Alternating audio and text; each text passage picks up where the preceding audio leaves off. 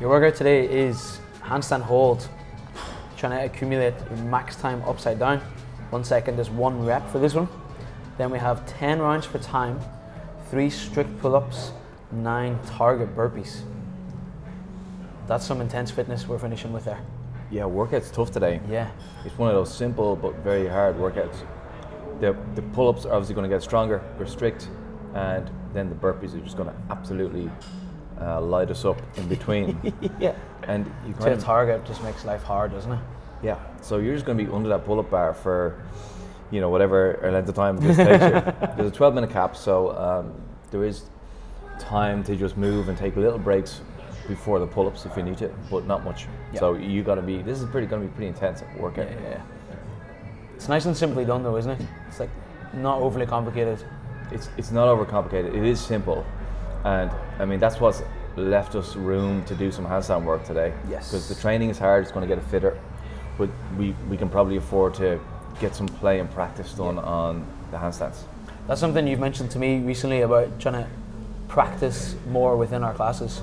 So what's your thinking behind this here? Why are we practicing handstands?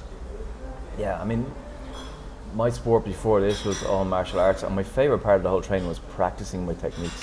You get um, like a, a spinning kick or something that's going to take a long time to develop.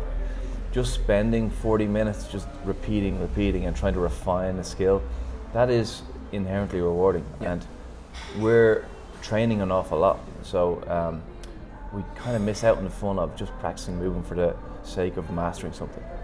So uh, yeah, whenever it's an opportunity to do it, we want to take it. It's also like playing with movement is so important for us. Uh, we don't just uh, we can get a bit structured sometimes, so it's all like uh, getting it right. Whereas we need to have some like uh, chances to fail and to you know make an adjustment to try and make it better. And handstands are perfect for that, right? We all know how, how often we fail on a handstand yeah, yeah, it's almost guaranteed. it's almost guaranteed, and it's it's all micro adjustments. It's like you'll try and learn as you go, I mean, adapting, adapting, and that's where the fun is. Yeah. So we'll get to do a good half an hour probably on this, and there's a nice little test at the end. You're going to have a few minutes to get your max handstand hold. So you'll have a partner, they'll time your longest one. You'll try and beat it and beat it and beat it. So a nice little challenge. It's still good for. Uh, improving your overhead position, your upper body strength, your balance, your coordination. So loads of benefit to it too, but it is a lot of fun and then we'll get to work hard on the, on the workout afterwards. The whole idea of play, I really love the idea of that. I read a book. What was it called? Shit, I can't remember what it was called. John Cleese wrote it. Oh, It was all about creativity. And he was like, adults, you said this to me yesterday, I think. Adults don't play ever.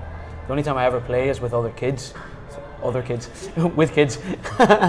Nieces and nephews or whatever. But it's never in a setting like the gym and go, right, let's play about with handstands. Yeah, the opportunity just slowly goes away the older we get. oh, I can't wait.